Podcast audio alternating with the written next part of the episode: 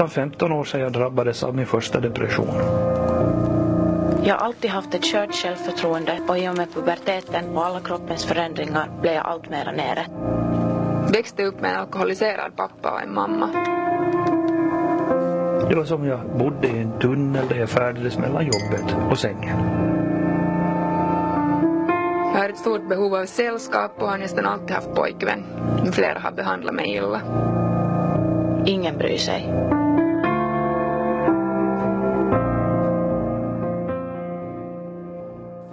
Det här var alltså röster från Svenska Yles satsning Hur mår du?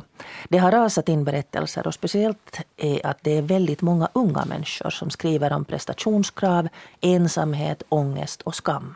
Du kan läsa mer om det här på svenska.yle.fi hälsa och där kan du också skriva din egen berättelse.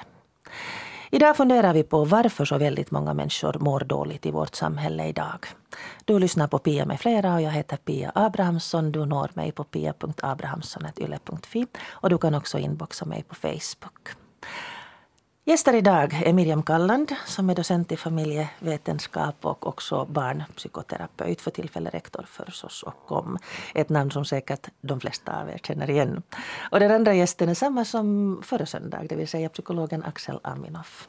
Vi började då en diskussion om det här med depression. Vi talade om att det kan vara en oavslutad sorgeprocess och att det finns en viss mängd känslor som vi alla måste uppleva. Och om vi inte klarar av det, om det är någonting som hindrar oss att gå vidare så kan det vara bra att för det första prata, prata, prata med sina vänner men kanske också då söka terapi. Vi hörde här de här rösterna från den här trailern. Vad väcker det för tankar i er? Ja, det tänker, jag tänker förstås att, att, när man talar om orsaken till depression så finns det en, var och en har sin egen historia. Och jag tror att det är det första som, som man borde väcka både den här personens eget intresse för och sen eh, i till exempel i samtal med andra personer eh, intresse för att berätta den där historien. Och också att själv fundera över att när började, när kom de första symptomen, vad var det som, det som hände då? Men de här historierna och berättelserna, de är alla unika. Så att det finns liksom den här individnivån och sen när man tittar generellt på samhället så finns det liksom en annan nivå som vi också kan diskutera. Att finns det någonting i den här tiden? Var, var och en tid har sina egna utmaningar. Det, det, är alltid svårt att vara människa. Det ingår liksom i konceptet att vara människa. Men det finns svårare tider säkert och lättare tider. Men varje tid är framförallt också unik och har sina egna element som vi måste lära oss att hantera. Och sen också att titta på sådana saker som, finns det någonting i det här samhället som har utvecklats i en viss riktning? Finns det misstag vi gjorde som nu betalas så att säga alldeles på en samhällsnivå? Finns det sån service som vi drog bort från barn och unga i någon tid, tid som sen ger utslag på det här sättet? Mm. Du pratade Axel senast om att, att det, då när Freud levde så var det annorlunda problem. Det var mera neuroser och det var en, en annorlunda samhällsmiljö som vi levde i. Hur ser du på den här situationen idag? Ja, jag skulle säga att, att människors psyke var annorlunda uppbyggt. Jag tror att det är ganska mycket en samhällelig grej och, och det som har stigit fram de senaste åren har varit äh, av de här depressionerna. Det där, de här berättelserna som kom, kom in till Yle, så jag, jag gick och läste lite De. Det, det var ganska många var sådana att, att den depressionen hade på något sätt eh, just vid tröskeln till vuxenheten, ungefär vid 20 eller så här, så hade det, den liksom eh, brutit ut. Och, och det, det är liksom, egentligen den tiden tror jag, i många fall där, där det liksom är eh, skolan och, och den här familjen och allt det här tar slut och det är liksom dags att, att, att välja själv. Och, och jag tror att det, det är liksom den här, att, att folk blir ganska ensamma med många saker, inte bara med sin depression utan uh, till exempel när, ett, när man är ett litet barn så, eh, så först eh, gör mamma och pappa gör, gör för en och sen efter ett tag så ska man göra själv men att det här tillsammansgörande har liksom lite fallit bort. Att, att jag tror att den som, det här tillsammansgörande är något, liksom en del av det här, en ganska central grej av hela den här Eh, depressionsproblematiken att, att folk blir ganska ensamma med, liksom, med lättare och med svårare saker. Mm. Och det skulle jag också säga, jag håller helt med om att det är den här övergången från ung till vuxen som kan vara väldigt svår. och jag tror att de flesta forskare idag är ense om att, att den övergångstiden har både förlängts och försvårats. Och det finns många orsaker till det. det men det, det är liksom som en, en massa förväntningar som man har när man är ung som sen inte infrias på det sättet som man hade tänkt sig. Det fanns löften som inte så att säga höll. Löften som man tänkte att livet på något sätt mm, bar inom sig som sen inte blev så som man hade tänkt sig.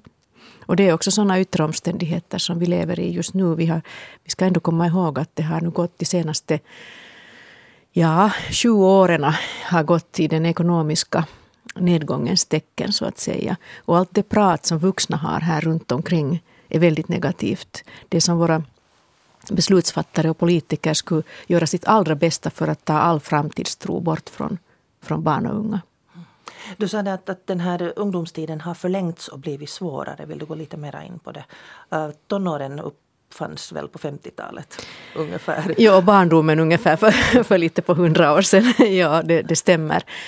Uh, den har förlängts och försvårats därför att, att det finns saker som liksom flyter in i varandra. Att å ena sidan så, för, så förhärligas ungdomen och tonåren så att vuxna också kanske inte alltid vill ta sitt vuxet ansvar utan vill leva kvar i den där brytningstiden i, i protesterna och i, i kanske det här väldigt individuella och på sätt och vis kan man säga själviska livet. Um, och sen att komma in i, i studieliv och få jobb och sånt här, så det är inte alls lätt i dagens läge. Att de här kraven är väldigt stora. Den ekonomiska bördan kan bli jättesvår för den som, som försöker studera utan att jobba. Och, och igen, kraven på att hinna och orka med allt blir väldigt stor för den som försöker jobba och studera samtidigt. Så att det, det finns mycket mera press nu, vågar jag påstå, om jag jämför med hur det var när jag själv var ung. Om man studerar lite sådär löst. Och, och, och det fanns inte samma krav, det var hemskt lätt att få jobb. Mm. Man visste att så fort man blir färdig, eller ganska många också som inte blev färdiga utan söks in i arbetslivet med en halvfärdig examen och så vidare. Att den, den, det läget är annorlunda nu. Unga är väldigt rädda för att inte kunna etablera sig på till exempel arbetsmarknaden. Det är många i de här breven som hämtar fram att de här första symptomen på depression kom just i puberteten. Och jag tänker på att puberteten också har flyttats allt lägre ner i åldrarna. Att kroppsliga förändringarna ja. börjar hända medan man kanske ännu är ett barn. Ja, den mentala mognaden sker inte alls snabbare än tidigare. Det som är intressant när man tittar på de finska skillnaderna i hälsa är det att, att depressionen är den enstaka sak som är lika i alla ekonomiska skikt kan man säga. Att, att när man har tittat på skillnader i barns och ungdomars hälsa så är depressionen den som finns i, i alla samhällsklasser där till exempel mammans utbildningsnivå inte gör en skillnad. Mm. Du har då vuxna klienter, Axel, men, men ser du liksom kvarvarande signaler eller, eller tecken på, på just den här ungdomens svår, svårigheter? No, som, som tidigare refererats så är depressionen en, en sorgeprocess. Och det där, det är en obearbetad. Och, och det är ofta sådana något förluster i livet som, som utlöser den. Och, och det går ofta tillbaks till, till tidigare skeden i, i livet då man har varit ganska liten och, och haft sådana upplevelser av, av det där, där förlust som man inte riktigt har kunnat klara av och de har blivit obearbetade. Och det hänger ihop med det där liksom ensamgörande, att, att man, man förväntar sig på sätt och vis eh, Miriam sa att, att ungdomen har, har förlängts men att samtidigt så eh, på ett rationellt plan eh, så tycker jag att vi är eh, liksom, vi talar hemskt, vi, jag menar, vi vet rationellt exakt, vi kan rita på en karta vad barn behöver och hur ska föräldrar. Men, men, samtidigt tycker jag att på ett, på ett känslo, på ett emotionellt plan så, så, tycker jag det finns mindre utrymme för det. Och det där är liksom en motstridighet. Att, att vi samtidigt så är vi liksom mer villiga att tala öppet men att samtidigt inom snävare gränser. Och, och det betyder det att, att när vi försöker hjälpa eh, eller, eller försöker hjälpa människor i deras svårigheter eller överhuvudtaget Miriam du sa också att det är det effektiva. Att det, det på, på något sätt verkar som att det är ganska sådär att, att i så är det ganska sådär, det är, alltså det är individualistiskt men också att det liksom är, är på sådär, bara sådär rationella grunder.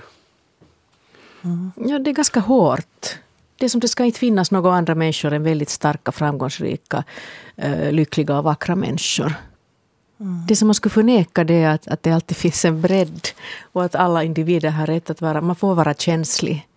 Man, man får behöva hjälp, man får uh, utvecklas långsamt, man får tänka att jag vill inte någonting stort, jag vill bara ta ett alldeles enkelt liv och göra ett alldeles enkelt jobb och bo alldeles enkelt. Det som det skulle inte få finnas någonting sånt mera, utan alla ska vara väldigt framgångsrika och väldigt duktiga. Och, och väldigt, Den där idealbilden ja. på något sätt är något som, om, om, jag, jag, jag har inte levt på 50-talet, men att, men att då var väl kanske drömmen att jag ska få bo i ett hus och ha ett jobb och någonting sånt. Men att idag så är det ganska sådär att, att jag ska vara en rockstjärna och jag ska vara det, det, den här på något sätt grejen tycker jag stiger fram. Att, att det, det, på något sätt så eh, liksom verkligheten och den där fantasin verkar på något sätt liksom ha glidit isär på något sätt. Ja, och, och då är vi inne, inne på sådana tankar som att, att det blir för svår, svårare på något sätt att förhålla sig till verkligheten. Att, att nu finns det ju liksom minst två skikt. Det ena är verkligheten och det andra är mitt sätt att tänka på det eller mitt sätt att förhålla mig till det. Och verkligheten, händelserna, det som man har drabbats av, det kan man ju inte ändra på. Det som har hänt, det har hänt. Men det man kan hjälpa personer att tänka på är hur de förhåller sig till det som har mm. hänt. Och, och, här tycker jag liksom att det där rättigheten att förhålla sig har på något sätt minskat. Man ska, man ska köpa det här paketet, man ska köpa hela paketet. Och sen när vi vet att bilder är väldigt effektiva för att skapa illusioner. Så, så hela det här sättet att kommunicera i dagens värld med de här väldigt starka bilderna som visar hur det lyckliga livet mm. borde se ut kan vara väldigt svårt att värja sig emot. Och sen när man tittar på sin egen eländiga lya där dammtottarna rullar under sängen så ser det inte riktigt så ut. Och, och då kan det bli jättetungt och den här känslan att man är helt misslyckad och man är inte ens i närheten av det vad man borde vara. Jag reagerar någon för att eh, till exempel profil, profilbilder på då, mm. Instagram, Facebook, allt, allt ja. det nu finns. Så um, vuxna människor satte bilder av liksom, där man är nätt. Man försöker mm. sätta en bild som man är så nätt som möjligt. Ja. Men tittar att de här unga så, direkt, de är ju nätta i sig. Men dessutom så ska det vara väldigt personligt. Man ska hänga i knävecken någonstans eller man ska hoppa. Eller, det, det räcker inte med att man är liksom bara trevlig och, och, och näpen utan man ska dessutom vara extra. Och sen är det ju det att vi är sociala, vi vill få de där gillandena. Det känns som ett lyckad, lyck, lyckad bild eller en lyckad mm. kommentar om det kommer mycket tummar upp och gillanden. Och, och man kan fångas i den där också. Mm, tänk så hemskt om man sätter en massa grejer och det kommer inte ett enda gillande. Mm. Uh, vi ska höra Fredrika Nyman. Det, uh, ja som det där, hon pratar, kommer nämligen att prata just om det här lyckokravet också. Det här är ett inslag från nyheterna så att det hörs då lastbilar i bakgrunden. Men hon är då alltså Fredrika, bara 24 år gammal och hon är redan då sjukskriven på grund av depression. Och det här började då med att hennes bästa vän dog. Jag var så rädd för att sörja, för att det var liksom så stort för mig på något vis, att jag var så rädd för det där. Att tänk om jag hamnar ner i en så djup depression att jag inte tar mig upp därifrån. Och jag var så rädd för det så jag fyllde mitt liv med liksom studier och arbete och, och det där, mycket så här föreningsverksamhet. För liksom, jag tror det var ett hål jag försökte fylla från den där kompisen, att jag inte skulle behöva tänka på det så mycket. Sen tror jag också att, att det är ganska hård press på unga i och med att medierna tutar ut att unga är så lata nu för tiden. Och jag var livrädd för att bli, bli uppfattad som lat. Så då, då jobbade jag bara hårdare och hårdare hela tiden. Istället för att ta det lugnt ibland och sen jobba ordentligt så var jag liksom överallt hela tiden. Varför finns det en sån rädsla idag i samhället att vi inte får vara lata? Jag tror att det delvis är så att äldre generationer inte har haft den lyxen att vara lata. Och sen så tror jag också att, att det där, det är, mycket, det är ju jättemycket nu sån där liksom lyckohets att man ska göra det ena och det andra för att vara lycklig. Man ska äta så här och man ska träna så här och man ska göra det här så blir man lycklig och så här så blir man snygg och så här så blir man glad. Så blir man så där pressad att okej, okay, men nu måste jag ut och länka och nu måste jag laga den här maten och det där är dåligt och det där är jag tror att det, det är jättemycket som egentligen gör att vi mår dåligt. Sa alltså Fredrika Nyman som är 24 år gammal. Vad säger ni Miriam Kallanda och Axel Aminoff, krävs det för mycket av unga? Och varifrån kommer de här kraven? Jag tror att, att eh, Fredrika krävde ganska mycket av sig själv. Att hon, hon, hon sa att, att hon samtidigt är rädd för att uppfattas som lat men att samtidigt så är hon jobba hårt och föreningsverksamhet. Att... Det krävs för mycket och det kanske har getts för lite. Att jag, man kan liksom tänka så här att, att har, man, har en ung människa fått en grundläggande tillit till att den accepteras och kan älskas så som hen är utan att prestera. Det är liksom kanske det allra grundläggaste. Hade, hade funnits en, en blick i förälderns ögon att du är ljuvlig, du är en ljuvlig unge. Det är en lycka att få ha dig, att du är min unge. Um, den känslan, den där grundläggande känslan att vara en skatt i sig. Det tycker jag. Men räcker det med föräldrarnas accepterande så som jag ser det, det börjar idag? Där. Det börjar mm. där och det har visat sig att har man den grundläggande känslan så är man mer resilient mot, mot andra påträngande. Man skapar liksom en, en buffertzon på sätt och vis. Och man kanske kan bättre, när jag nämnde det här att förhålla sig till omvärlden, man kan kanske bättre bedöma att men den där hade nu en dålig dag eller, eller jag försöker på nytt. Att när man talar om, om resiliens så menar man kapaciteten att att stiga upp och borsta dammet av sig och gå vidare så att säga. På engelska säger man att bounce back and bounce forward. Ha, ha tjock hud kanske? Ja, och ett slags elasticitet. Inte tjock hud på det sättet att man inte berörs, men, men en elasticitet så att aj, det där gjorde ont, no, men jag får gå vidare. Men till det där att gå vidare behöver man andra människor. Men om man inte har en tillit att man räknas när man har fallit, att man inte kan få det där stödet när man har misslyckats. Då kan man inte använda sig av andra människor för att gå vidare, få den hjälp och det stöd som man behöver. Och då blir man så här ensam stark och, och ska, ska prestera och ska klara sig och, och, och så vidare utan det där stödet.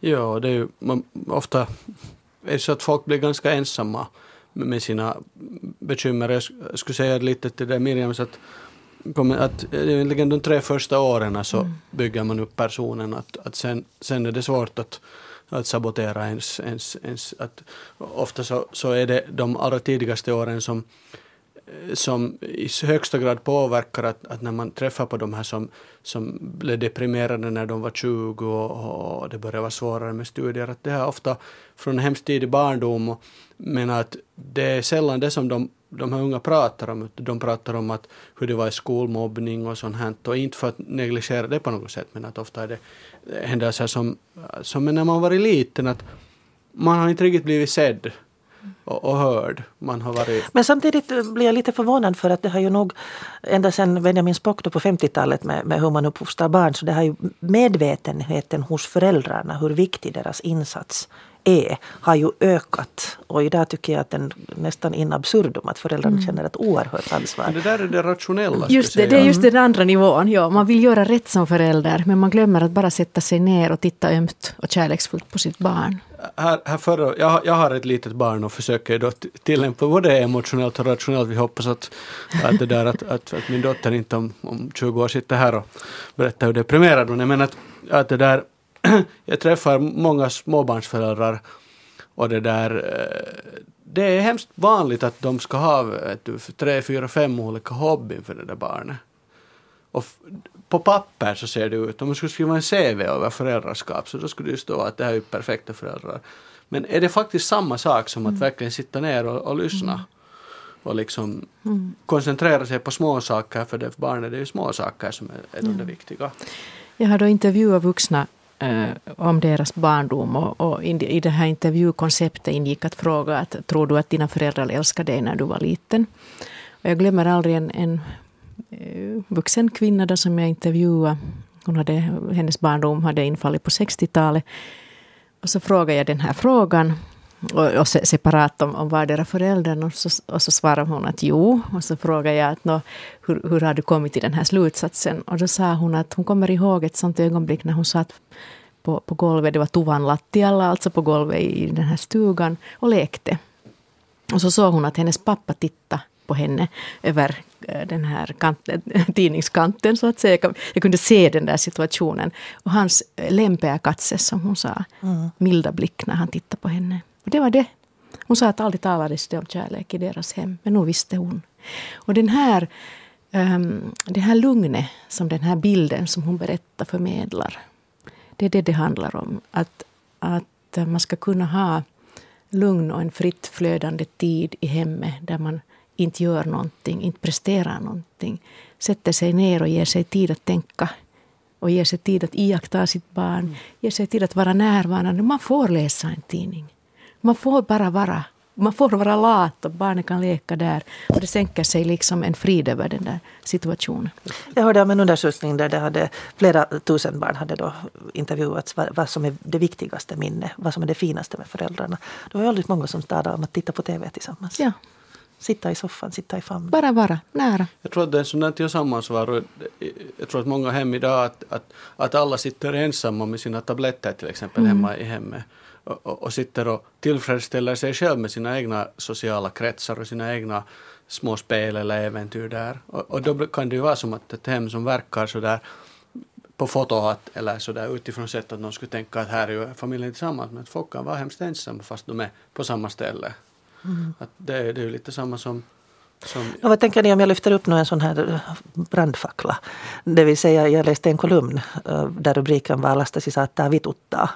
Det vill säga ditt barn kanske är förbittrat eller ilsken. Och barnets, det utgick från den här kvällsstunden då barnet trilskas och bråkar. Och föräldern säger att men liksom, jag, jag är jättetrött efter min dag.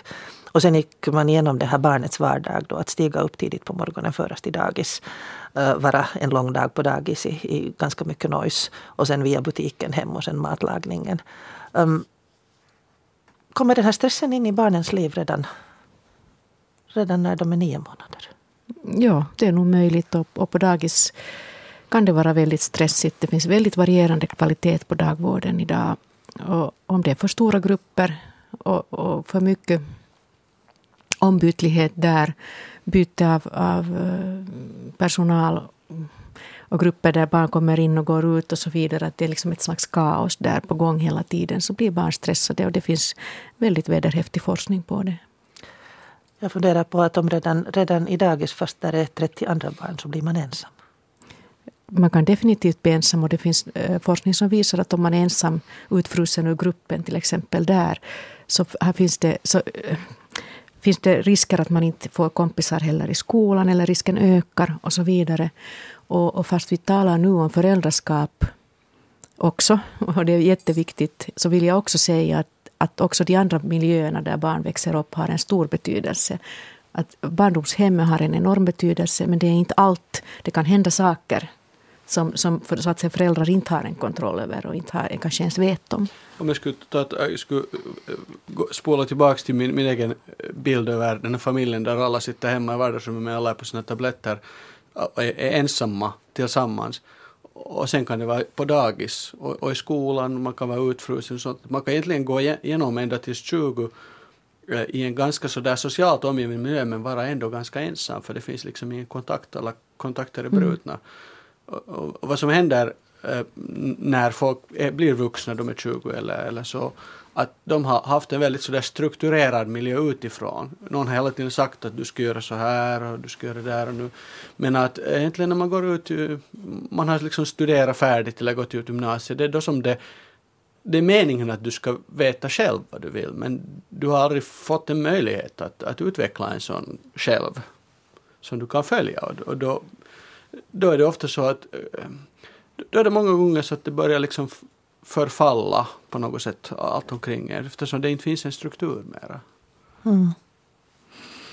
Ehm, de här 20-åringarna är ju då födda på 90-talet och då var det ju också en ekonomisk svacka.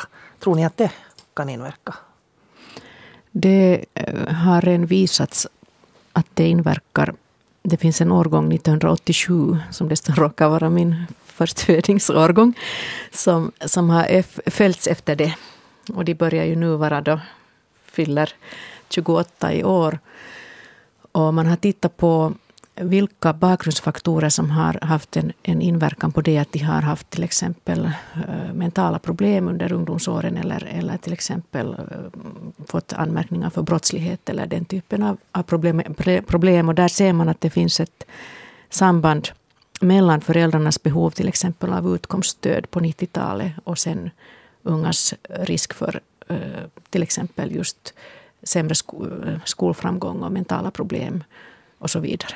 Så det finns redan i den här familje, eh, interna familjemiljön, det finns en doktorsavhandling som följde med vad som hände med föräldraskapet i familjer där föräldrarna drabbades väldigt hårt ekonomiskt. Och vi skulle alla gärna som föräldrar tänka att vi skulle kunna vara lika duktiga och goda och dugliga föräldrar oberoende vad det händer så där ekonomiskt. Men det visar sig att så är det inte. Utan när, när man belamras av ekonomiska bekymmer och andra bekymmer så, så tunnas föräldraskapet ut. Man, man orkar inte fråga, man hoppas det bästa. Barnet ser ut att vara okej okay, så jag frågar inte. Så behöver, så man liksom orkar inte stödja sitt barn mera på samma sätt. Och det är helt förståeligt. Människan har en begränsad kapacitet helt enkelt. Det förstår jag lite. Jag, menar, jag, är nog på sommar, sommarsemester en betydligt bättre förälder än, mm. än, än, när det är som mm. stressigast. Mm, ja. att, att, det är klart att man har... Jag kommer ihåg att vi talade om sommarmamma ja. också. Och då mm. när, då när, liksom, då när föräldrarnas föräldraskap eh, drabbas hårt på grund av till exempel interna problem i familjen då är det ju den där följande miljön där barnen lever, till exempel dagis och skola, som kan fånga upp barnet och ge stöd, det stöd som barnet behöver där. Och eventuellt märka att föräldrarna också behöver stöd. Men där man samtidigt under den här ekonomiska mm, recessionen då tunna ut stödet som fanns i skolor och på dagis. Man stora grupper, man tog bort eh, eh, personliga assistenter och så vidare. Så då föll de här barnen igenom. Och och har drabbats ganska hårt. Så att ja, det finns ett samband mellan hur unga mår nu och vad som hände på 90-talet. Och det värsta är ju att vi håller på att upprepa det här nu. Man talar om en ny, ny barnfattigdom. Ja som är på väg. Vi ska höra ett av breven som har skickats in till svenska.yle.fi hälsa. Där kan du läsa många av de här breven. Det har faktiskt rasat in av dem. Eh, det här är en berättelse om att det kan ta ganska lång tid före man får hjälp. Nu måste jag skriva för att komma ihåg. Därför att jag tror att det kan bli bättre. Jag vet inte hur, för jag tvivlar fortfarande på att jag kan bli bättre utan att bli någon annan. Men jag gråter och hoppas. Kanske man faktiskt kommer ihåg allting efteråt. Men jag vill försäkra mig om att jag kommer ihåg att jag tänkt på att dö. Tänkt på olika sätt man kan dö. Aldrig egentligen vilja dö, men tänkt ovanligt mycket på döden och vilja försvinna somna för en stund och vakna när allting har blivit bra igen. Att det på allvar känns som om jag inte kan bli lycklig om jag är jag. Att jag borde ha blivit någon annan. Att mina vänner blev fel, att min familj blev fel, att jag blev fel och att allt är oåterkalleligt. Att mitt liv gick åt skogen. Det sket sig. Jag längtar efter att längta, att känna genuin lycka och att få vara med andra människor att börja bry mig om andra människor igen och komma bort ifrån den här själviskheten, ensamheten. Att komma bort från de skuldkänslor jag har över att finnas, att tänka, känna, gråta, skratta eller vara. Sluta känna att jag är en dålig vän, flickvän, syster eller dotter. Att kunna jobba utan att gå under. För att komma ihåg. Så skrev jag den 11 i fjärde år 2014. Då hade jag ännu inte fått den hjälp som det tog mig över ett år att få från och med att jag bad om den. Det var för länge. Två månader väntar jag på att träffa en psykolog vid studenthälsan. Hos henne får jag gå fem gånger, men bara en gång varannan vecka. Det blir två månader till. Hon måste konstatera att jag behöver en längre terapiperiod och skicka iväg en remiss till en psykiater. Psykiatern ska jag träffa minst två gånger med tre månaders mellanrum. Här bränner mamma propparna och beställer tid till en psykiater, privat, som jag inte behöver köa till. När psykiatern också konstaterar att jag behöver en längre terapiperiod ska jag hitta en svenskspråkig psykoterapeut med lediga tider. Jag hittar en, det funkar inte. Jag hittar en till. Och då har det gått ett år från mitt första samtal på studenthälsan och jag mår betydligt sämre än jag gjorde när jag först sökte hjälp. De här antidepressiva medicinerna hjälper mig. Med hjälp av dem håller jag ut tills jag får hjälp. De får de värsta ångestattackerna att försvinna och alla tankar om döden. Har läst så mycket om depression att jag förstod att det var ett allvarligt symptom på en allvarlig sjukdom. Men att bara vilja försvinna är obehagligt. Jag minns att jag försökte göra mig själv så liten som möjligt. Kurade ihop mig och gömde mig i ett skåp. Jag tänkte, här kan jag sitta och svälta ihjäl. Nu har jag gått i psykoterapi i ett år. Jag har fortfarande svårt med sociala situationer och att träffa nya människor. Jag har sporadiska ångestattacker och känner mig ofta värdelös utan orsak. Men jag mår bättre. Jag har pratat om min depression som vilken sjukdom som helst och insett att det är många i min omgivning som också är deprimerade och som behöver hjälp. Som vågat be om hjälp för att det fanns någon som berättade för dem att det funkar och man får be om hjälp. Slutligen några tips till de anhöriga. Fråga inte varför. Ofta är det frågan om händelser från en hel livstid som hopat sig till en ohanterlig klump. Be den deprimerade istället beskriva hur det är att vara deprimerad. Det finns inga mirakelmediciner, goda råd eller tips att ge. Be inte den deprimerade rycka upp sig eller ta tag i saker. Det funkar inte så. Säg Äsch, det låter jobbigt. Erbjud dig att söka hjälp tillsammans med den deprimerade och berätta för den hur viktig den är. Det var alltså en av berättelserna som, som har kommit in till svenska.yle.fi hälsa. Du och Miriam Kallan satt här och nickade. Då, då, det var min alltså kollega som läste in de här berättelserna. Men att det här vad man ska göra, vad man inte ska göra, kände du igen? Ja, jag tycker att det som hon tog upp var väldigt fint. För det fanns massor med intressanta och viktiga saker som hon sa. Eh, den första saken som hon sa var den här att hon försökte hålla fast vid tron på att det kan bli bättre. Och det hör till de allra viktigaste sakerna som, som en människa kan hålla fast vid. Att, att saker är så här idag, men det kanske kan vara bättre imorgon eller någon annan dag eller om fem år. Och den här tron på att saker skulle kunna bli bättre är viktigt. Och det är den tron man liksom förlorar när man blir deprimerad. Och det är, den, det är den man måste utveckla tillsammans igen med en annan människa. Sen den andra saken som hon tog upp var den här eh, just det som vi på sätt och vis lite nämnde här tidigare, det är att man ska vara intresserad av den här personen. Berätta hur det känns. Berätta om ditt liv. Hur ser det ut? Vara så att säga öppen för att den andra människan bär på ett lidande som den har rätt att bära på och som den har rätt att ge uttryck för. Och, och, just att det här sista man, kan, man behöver i den här situationen är någon som säger att äh, ta och ryck upp dig, hör du.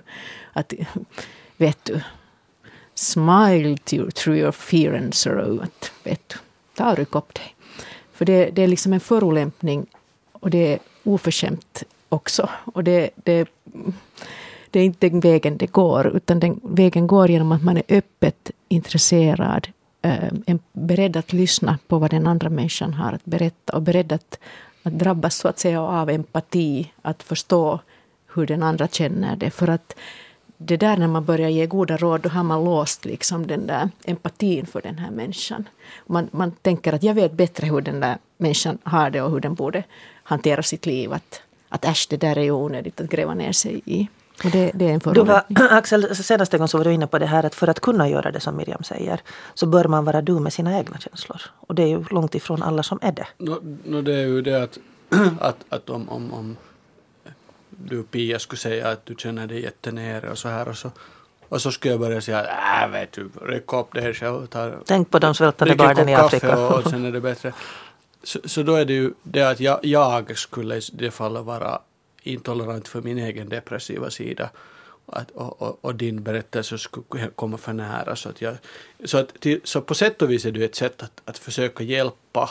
Men, men det, det är liksom det är ganska sådär kallt och rationellt mm. sätt att hjälpa. Lite som reparera bilen så här att du, det, det är inte hemskt empatiskt sen. Att det... Du målar över rosten så att säga eller mögelfläcken mm. i, väggen men det är inte, det är inte som hjälp hjälper. Ja. Utan det är bara den där, det att du måste erkänna att här är verkligen ett problem. Och jag, jag tror det är precis sant som du säger, att det berör någonting hos oss alla. För jag tror nog att vi är många som tänker så här att det finns en sån där skugga bakom mig eller det, det finns ett svart hål som jag inte vill bli indragen i. Depressionen är någonting som finns som en vetskap hos oss alla. Att man kan drabbas av den. Och, och man vill därför kanske stöta den ifrån sig, man vill kämpa bort från den. Det finns ett sug i den på sätt och vis. Det är ganska tungt att sitta med människor som har Det- det väldigt svårt. det- Att jag funderar på att hur, hur ofta också föräldrar i bästa välmening säger åt sina tonåringar att det där går över, vet du, det växer Ja. bort. Ja, att det, Framförallt om föräldern själv har, har problematik med det depressiva Ja. så då antagligen f- gör föräldern så och på Ja. sätt och vis är det förståeligt också att man, man klarar inte av det och då är man tvungen att ta, ta liksom det, det, no, det, det snabbaste och bästa lösningen man bara kan ta. Och sen i, när det gäller föräldrar och barn så berörs man dessutom personligt på det sättet att man just tänker det här att då har jag väl misslyckats som förälder. Att, och, och, det kan ju till och med hända att det som vi har pratat idag kan drabba föräldrar därför att det finns en sanning i det men sen finns den där andra biten som, som är att, att om barnet är depressivt det är då man verkligen ska vara närvarande och försöka lyssna, att berätta hur du känner det och, och få den här kontakten igen återetablerad med jag, tror att barnet. det är den här, ja förlåt, jag, om jag, Nej, nej, jag bara säga att, att, att det är nog sådana här depression och sånt så det, det gör anspråk på sånt som man har varit när man var väldigt liten och det, och det är ganska naturligt att, att, att det blir sådär att "Nå, men har jag misslyckats så jag tycker inte att det är, hemskt, det, det är, liksom, det är inte hemskt konstruktivt att stanna, stanna vid det. Det, det händer mycket sådana saker i livet som, som, eh, som inte alltid går som planerat och det finns också yttre omständigheter om man, om, om man blir arbetslös eh, samtidigt och sen skilsmässa och sen samtidigt så dör eh, både föräldrarna och, och två vänner dör. Så, så det, det, är- vi är inte supermänniskor, vi är inte superföräldrar. Men, men, men att det, det, det att man täcker över så gör att man inte liksom tar tag i det. Som, som du sa Ja. Miriam, att, att måla över rosten bara och säga att Ja. det här är fint. Att nu när vi pratar så här så tänker jag kanske att kanske det handlar om det att vi har svårt att stå ut med att, att det finns ett visst mått lidande som, eh, som ingår i livet. Liksom. Och, och att vi måste stå ut med att vi själva kan ha förorsakat det åt andra människor. Och, och, och stå ut med den där skuldkänslan, att vi är en del av det här. Och då först blir vi riktigt människor. Och, och då kan vi möta, då vågar vi möta, om vi vågar erkänna att vi har själva gjort fel. Vi har själva kanske varit deprimerade eller vi har själva förorsakat någonting som kan ha gjort en annan människa deprimerad. Så sen när vi kan liksom vara på det sättet närvarande, då kan vi kanske möta bättre en person som är deprimerad. Det tycker jag som förälder har varit bland det svåraste när barnen har blivit vuxna. Att inse hur mycket jag i bästa välvilja gjorde fel. Precis, ja. Och att inse att båda sanningarna är Ja. sanna. Det tar inte bort allt det goda jag ville. Nej. Men, men det är barnens sanning Ja. på ett Det är ju annat en, sätt. en depressiv, jag skulle, ta, förlåt, jag skulle säga bara att det är en depressiv eh, tanke att det, det dåliga förstör det goda. Lite så den här berättelsen att hon är helt, hon hade ju tankar om döden också, att det, det, det, det, dåliga liksom totalt förstör det goda så att hon skulle vilja krympa ihop och vara liten för att det finns också goda sidor i, i henne. Men att den depressiva är, det är liksom en svartvit. Och, och jag tänkte, du sa Pia något väldigt viktigt där att, att det där att du har gjort saker som, som du inser att det missar så det tar inte bort den kärleken. Att det finns, föräldraskap är ju både hat och kärlek. Vi, vi både ja. hatar och älskar våra barn. Eh, Hoppeligen så är kärleken och vinner och är starkare men att det finns också den där den sidan som, som eh, Den här skribenten talar ju också om att, att, att hon är helt fel. Att hon, hur kan hon bli frisk utan att bli någon annan? Just det. För ja. att det som hon är är på något sätt felaktigt. Fel, ja. Därför att det sättet hon ser på verkligheten, hon märker att det finns en skillnad i det och i hur andra människor ser på verkligheten. När vi har verkligheten där så har vi alla vårt eget genuina sätt att betrakta verkligheten, bearbeta den, förhålla oss till den. Och nu ser hon att, att det som hon ser eh, är annorlunda än det som andra ser på samma fenomen så att säga. Och då är det ju, måste ju vara hon som är fel eftersom majoriteten ser det här på ett annat sätt så att säga. Det är också en rationell eh, depressiv logik kan man säga.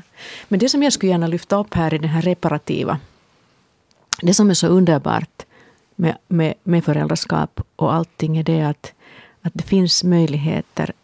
Föräldraskapet kan alltid göras bättre. Och man kan alltid gå tillbaka och, och, uppleva den här reparativa. Och vi vet alla hur ljuvligt det känns när, när man får gottgöra eller, eller tala om saker som har gjort ont och rätt, rätta till det. Och, och, det finns en nåd i det som, som om vi vägrar se det, liksom, um, om vi vägrar ta emot det som blev fel eller, eller inte vågar närma oss det, så mista, tar vi samtidigt ifrån oss möjligheten till det reparativa.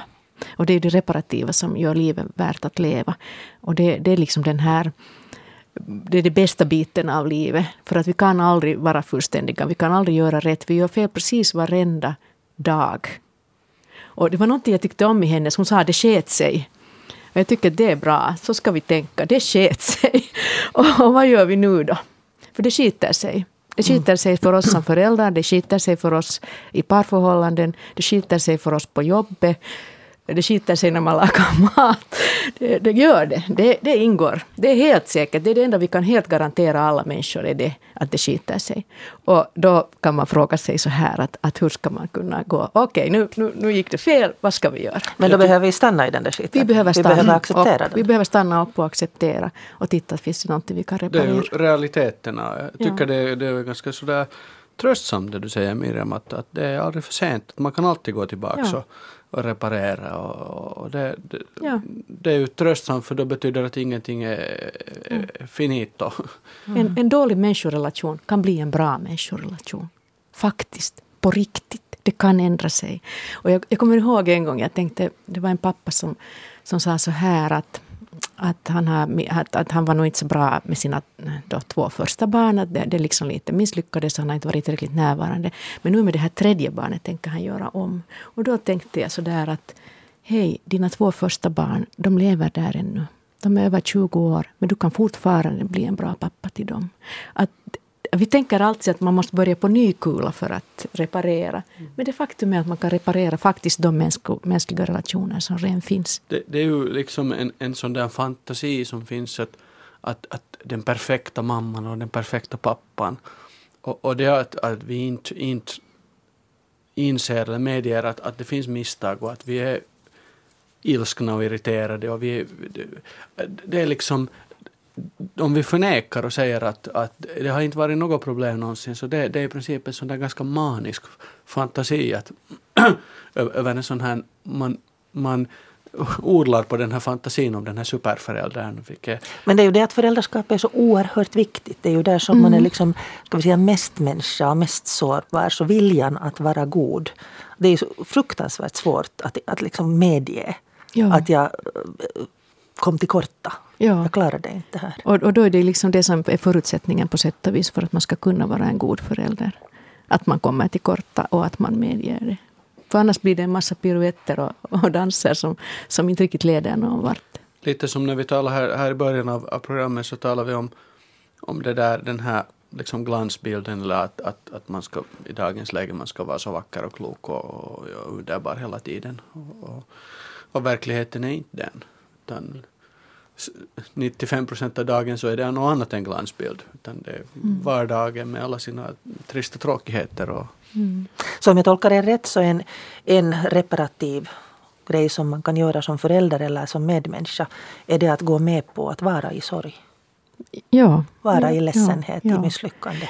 Och att inse värdefull, det värdefulla i den här i bestående och långvariga relationer. Att, att det är mycket bättre att vara en tagsblind, slarvig och lite snäsig förälder ibland eh, än att tänka sig att barnet skulle få 20 jätteperfekta föräldrar i rad. Som alla skulle eh, orka hela tiden och aldrig göra något fel. Att det är den här långvariga. Men då måste man ha den här att man medger att, att man vill bli bättre. Så att säga att man inser sitt fel och inser vad man gör fel och försöker reparera. Och kan säga åt barnet att nu gick det fel. Nu, nu blev det inte alls bra. Det var inte så här vi hade tänkt det. Att nu provar vi på nytt. Men jag, jag tror att vi, vi, vi inte toler, i dagens läge så vi tolererar inte sån där ovisshet och okunskap mm. och förvirring och oförståelse, vilket ju är, är livet. Att om jag, om jag är en ung som just ska, vad ska jag göra med mitt liv? Det är en jättesvår fråga. Det finns på något sätt den där fantasin att man ska direkt veta och mm. det ska vara klart och inte det är liksom klart. Det, det var inte klart när jag skulle ut i livet och det är svårare hela tiden för det blir mera och mera möjligheter och det finns mera mera som man kan göra. Att, att det där. Ja, jag håller, jag håller helt med. Vi ska höra ett, ett inslag här faktiskt som handlar just om det här. Okay. Jag hade en diskussion med min mommo om hur hennes och hennes mammas tillvaro såg ut då hon var i min egen ålder. Det vill säga hur länge allting tog att fixa i hemmet, hur allting var inrutat och det inte var valfrihet på samma sätt. Då var det också självklart att man umgicks spontant över gränserna. Nu är det kalendrar och man väljer med vilka och när man ska umgås. Det är så utmanande och tungt ibland med all tid och alla val. Det känns på något sätt lättare om man skulle leva som förr. Då det var bestämt vad du skulle göra. Nu är allting skrämmande öppet på något sätt. I ett tidigare inslag talade Fredrika om det här lyckokravet. Och här talar då skribenten om osäkerheten inför alla möjligheter. Vad tänker ni om det? Alltså den här skenbara möjligheten att kunna välja precis hurdant liv man vill ha. Förstås med exempel från amerikanska tv-serier eller, eller det perfekta sociala eh, som man ser på, på Facebook. Men det följer ju också ett jättestort ansvar att om du inte blir strålande och framgångsrik så är det ditt eget fel. Ja, här kan vi nästan egentligen knyta an till det som Axel sa här tidigare. Att, att den här um, toleransen för det osäkra har också minskat. Jag skulle säga att den har smalnat av både på det individuella och på det samhälleliga planet. Vi vill ha snabba lösningar, vi vill veta i vilken riktning vi ska gå. Eh, så att hellre, hellre så att säga fort och fel än att, att man skulle faktiskt sätta sig ner och reflektera och stå ut med att uthärda det där att det är ovisst, vi vet inte. Det är bäst att tänka på saken. Man kan ju prova så här, men hela tiden vara beredd på att kanske det inte lyckas. Kanske det inte var en bra idé. Att, att den här hela, jag tror att det utrymme inom oss där vi funderar på saker och lär oss att hantera osäkerhet, eh, komplicerade lösningar, ovisshet är det som vi måste utveckla i den här tiden som vi lever nu. Tidigare var det kanske tvärtom, att det var så inrutat och allt var så förutbestämt att man blev ångestfylld av det. Att om man tänker på, jag har någon roat mig med att tänka på hur var sån här ungdomsmusik på 50-talet. Och, och, vad protesterar man emot? No, man protesterar mot det konventionella, mot borgerligheten, mot föräldrar som ville sina barn det bästa. No, hur ser rapmusiken ut idag? Vad är det man protesterar emot? Man protesterar mot föräldrar som inte finns, mot föräldrar som överger eh, sina barn. Man protesterar liksom inte mot det att det finns strukturer och rutiner utan man protesterar egentligen mot det att det finns ingenting att ta fasta på. Så det, det liksom, man kan på sätt och vis säga jo, det var enklare förr, men det fanns andra, andra svårigheter då. Och nu är svårigheten nog att i det här skenbara virrvarret av möjligheter faktiskt hitta någonting som, som ger en någon slags linje och struktur i livet. Alltså det, en lite spinner tillbaks på så det är inte det att alla möjligheter är öppna utan det är också det att vi ska liksom göra allting samtidigt. Vi ska inte ha en karriär utan vi ska ha många. Vi ska inte hitta en, en, en partner som vi binder oss i utan vi ska ha sexuella umgänge med massa folk och det, det, det, det går igenom, det är liksom en massa massa saker. Vänta, nu, nu tappar jag tråden här. Vänta, det var nog... den där konturlösheten som du har pratat om skulle, tidigare. Ja, jag skulle säga det att, att om, om förr som upplevde man, om, om det fanns en problematik så var det kanske gränsen, om vi går en, ännu från 50-talet ännu tidigare så är det det att det kanske fanns gräns att du kunde inte gå på universitet om du inte kom mm. från vissa förhållanden eller så. Men att det är på något sätt den här gränslösheten som eh, ser ut att, att vara och ena sidan, ena sidan av, av slanten är att det är liksom möjlighet att jag kan faktiskt bli brandman eller psykolog eller vad som, vad som helst.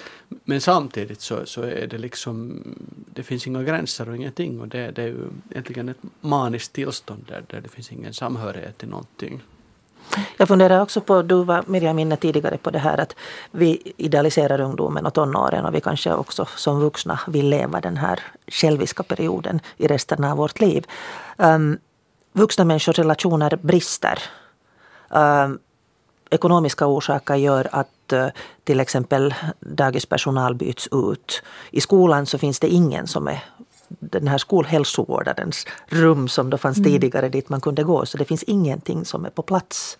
Utan man, man, jag undrar om, om barnen får betala ett ganska stort pris. Betydelsen av långvariga relationer eh, har, och bestående relationer har ju inte minskat. Barn är ju barn och, och människan är människa oberoende vilket tidvarv vi lever i. Uh, och jag har svårt att tro att, att vi som människor Nå, det kan man ju inte veta hur vi utvecklas om 2000 år eller så, men jag har svårt att tänka mig att, att vi skulle helt och hållet frångå den betydelsen av att ha tryggheten som finns i en relation. Därför att det är ju den tryggheten som hjälper oss att uthärda ovisshet och, och förändringar och, och osäkerhet. Så jag tror att där är det mycket viktigt i dagens läge att tänka på just den här att hur, vad finns det som är bestående och tryggt i barnens liv? Om det finns, om det där trygga är det här tillsammansgörande, tillsammansgående, så, så är ju världen, det är liksom helt liksom tekniskt sett så är världen mer komplicerad idag. Att, att om, ni har, om ni har en gammal Volvo på gården så, så då måste ni serva den en gång per år eller, eller hur ofta man hos oss. Men att om ni har en racerbil så då, då räcker det inte en gång per år. Att, att, vad jag menar med det bilexemplet är att behovet för stöd också, också liksom också med känslor och, och, och, och, svåra känslor, att det har inte minskat utan det, det, det är viktigare än någonsin och det är tillsammans. Och då blir det att när, när världen blir mer, mer komplicerad och mer, mer invecklad eh, så, så, finns det allt mindre stöd och allt mindre struktur för människor och människor blir hemskt ensamma med jätte, jättesvåra saker. Och, och det, det är viktigt, så jag tror att det, det är det, det som är kanske också ena, kärnan också till, till liksom den här depressionsvågen som, som verkligen är liksom du, du sa att, att det, det, det, var ett visst antal depre, depressiva fall. Det är den största uh, Sju till åtta uh, unga människor blir sjukpensionerade ja, varje dag på grund av depression. Den största orsaken till förtida uh, pensionering. Men att jag tror att den siffran är underrepresenterad för att den näst största kategorin till förtidspensionering är ryggbesvär. Och där är ganska mycket psykosomatisk problematik mm. som egentligen är depression som döljer sig. Att, att det, det, det är faktiskt ett stor, stort fenomen. 37 000 i fjol var sjukpensionerade på grund av depression. Um, I den här ena berättelsen så kom det fram att uh, skribenten fick vänta ett år på mm. att få adekvat hjälp. Vad säger ni om det? Jo, det är naturligtvis så att om man hamnar och väntar, eller om det blir att vänta länge, så förvärras ju de här symptomen. Och å andra sidan upplever man ju dessutom det att, att fast jag försöker få hjälp så får jag inte ordentlig hjälp. Så att, att den här tidsaspekten är viktig också i de här fallen. Men där vet jag inte riktigt vad man kan säga för att, för att för tillfället tror jag att det är på ganska många områden just så att vi hamnar och väntar för länge, både när det gäller fysiska och psykiska sjukdomar. Så att, att sakerna, besvären, problemen förvärras innan vi får den där hjälpen. Säkert är de här 37 000 fallen ganska stort antal skulle kunna liksom förebyggas. Det, depression är inte för systemet en hemskt svår problematik. Jag menar svår att den är, den är allvarlig men att den är nog, den kan skötas, den är inte så, så allvarlig att, men att om, den inte, om man inte tar hand om den så då, då är den att det, det är nog jag skulle säga att det är samhällets prioritering att man har valt att inte, inte vilja hemskt befatta sig varför så kan ni, kan ni inte säga. Men... Jag tyckte det var en väldigt fin tanke det som du hade, den här bildtanken. det här att samhället har blivit så pass komplicerat så att vi mm. behöver också yrkesmässig hjälp idag. Vi behöver stöd ja. så pass mycket att det nödvändigtvis inte räcker med föräldrarnas ja. stöd utan vi behöver också en yrkesmässig ja. stöd. Professor Tuula Tamminen har sagt att förut använde vi vår kropp när vi jobbade och då var det kroppen som fick, blev utsliten och fick symptom. Nu använder vi allt mer och mer vårt huvud när vi jobbar, vår, vår hjärna, våra tankar. Och då är det inte så hemskt underligt om det är just våra, våra tankar och våra känslomässiga bitar som drabbas av problem och behöver den här stöd, det här stödet. Mm. Nu ska vi mot slutet lyfta det en smula för att eh, Miriam, då vi kom hit så sa du att du ville hämta fram lekens betydelse. Ja, jag skulle säga att det som, det som hjälper oss i svåra situationer och, och så vidare är just den här eh, tanken på lek. Och vad är då den vuxnas lek? Den vuxnas lek är, är dagdrömmar och att föreställa sig att saker kunde vara annorlunda än vad de är. Och det är en av de viktiga processerna i tillfrisknande från depression är att börja leka med verkligheten så att säga. Tänk okej, okay, så här är det idag. Men hur skulle det kunna vara? Att få den där förtröstan på att saker kan bli bättre och vi kan leka med den tanken och den verkligheten. Mm. Och det kan man göra både som barn och som ung och som vuxen? Ja, det kan man göra. Man ska aldrig glömma leken i sitt liv. Hur ska man rent praktiskt kunna göra det?